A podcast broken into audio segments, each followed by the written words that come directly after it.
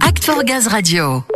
En fonction de la puissance de production des unités de méthanisation, GRDF développe, vous le savez peut-être, de nouvelles méthodes pour renforcer ses contrôles de la qualité gaz, mais aussi la sécurité sur ses sites. C'est le cas sur l'unité de Clé-Souilly en Ile-de-France, l'un des plus importants projets de gaz vert en Europe. Et ce double contrôle s'est concrétisé par l'installation d'une canne de prélèvement. En quoi consiste cette méthode et comment fonctionne cette canne? Grégory Vissac va nous le dire. Il est avec toi, Samuel. Exactement, Léa Grégory est chargée de mission et d'expertise au sein du pôle transition énergétique de la DTI. Bonjour Grégory. Bonjour Samuel. Alors cette canne de prélèvement, on la présente comme une nouvelle méthode de prélèvement lors des contrôles de la qualité gaz. Mais Grégory, en fait, c'est un outil qui existait dans d'autres secteurs et que vous avez réadapté pour un besoin précis. Oui, tout à fait. C'est quelque chose qui existe chez nos cousins du transport, hein, GRT, mais qu'on a adapté à nos besoins. On a fait fonctionner la boucle d'amélioration continue sur les postes biométhane avec une redondance des contrôles de la qualité gaz par un PCS mètre. Le PCS, c'est le pouvoir calorifique supérieur du gaz, qui permet de vérifier qu'on ait une bonne combustion euh, au niveau des appareils des usagers du gaz.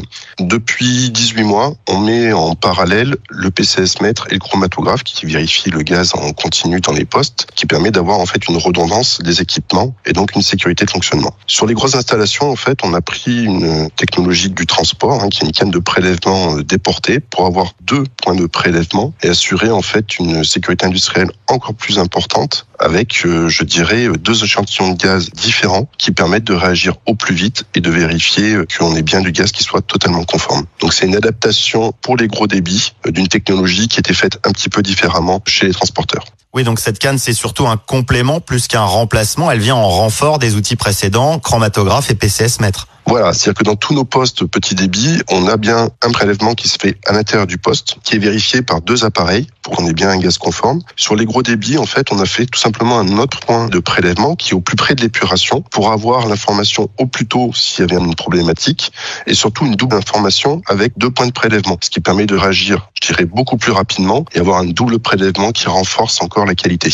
Et en plus d'avoir une double information qui permet de sécuriser. C'est ça, l'utilisation de cette canne, cette méthode, elle a été développée spécifiquement pour renforcer la sécurité et le contrôle en cas de taux d'injection plus important. Alors nous, c'est une redondance que l'on a voulu mettre en place pour les stations de très gros débit supérieurs à 800 mètres cubes et celle de Clay-Souilly mis en service euh, ce mois de mars 2022 sur la région Île-de-France avec une capacité de production de 1375 mètres cubes. On avait déjà des stations qui ont des capacités réservées de l'ordre de 1000 mètres cubes sur d'anciennes générations de postes mais qui pour le moment n'arrivent pas encore à ces débits-là. Après, on a fait parler tout simplement l'amélioration continue et notre connaissance des postes biométhane, on les améliore euh, au quotidien et il est apparu qu'en fait euh, il serait intéressant pour renforcer ce contrôle de la qualité d'avoir ce double prélèvement, ce double contrôle par le chromatographe et le PCS mètre et d'avoir euh, deux prises d'échantillons euh, distinctes. Et donc on a adapté tout simplement nos process pour pouvoir prendre en compte ces grosses installations. Et la première qui arrive en production après la prise de décision, hein, qui a eu lieu il y a un an, est donc celle de Clay-Souilly sur la région Île-de-France. Oui, là, c'est une première. Cette unité de Clay-Souilly, c'est l'un des plus importants projets de gaz vert en Europe. Il a fallu mettre en place une sécurité supplémentaire, un contrôle plus adapté à ces stations plus puissantes qui vont en plus se développer. Ce double contrôle, il va s'étendre à l'avenir.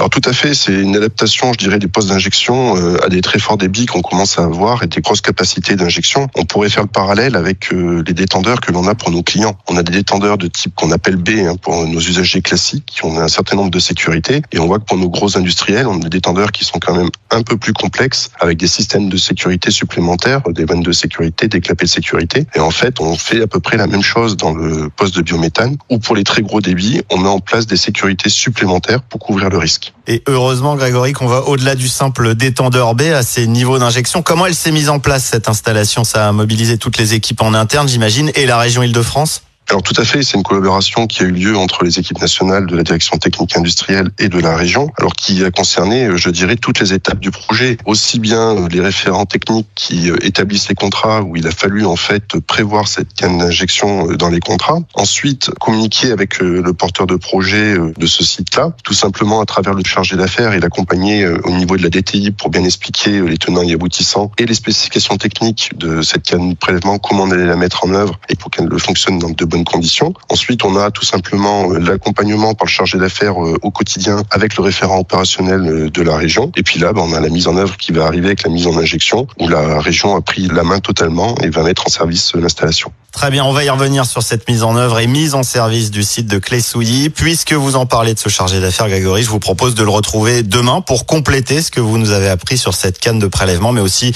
ce site unique en Ile-de-France. Merci beaucoup, Grégory. C'est moi qui vous remercie, Samuel. Très bien, un grand merci à tous les deux. Voilà un projet d'envergure. Hein. Nous verrons effectivement demain comment ça s'est mis en place du côté de la région Île-de-France avec l'un de vos collègues, Grégory. Olivier Ose sera avec nous. Il est chargé d'affaires raccordement à Pantin.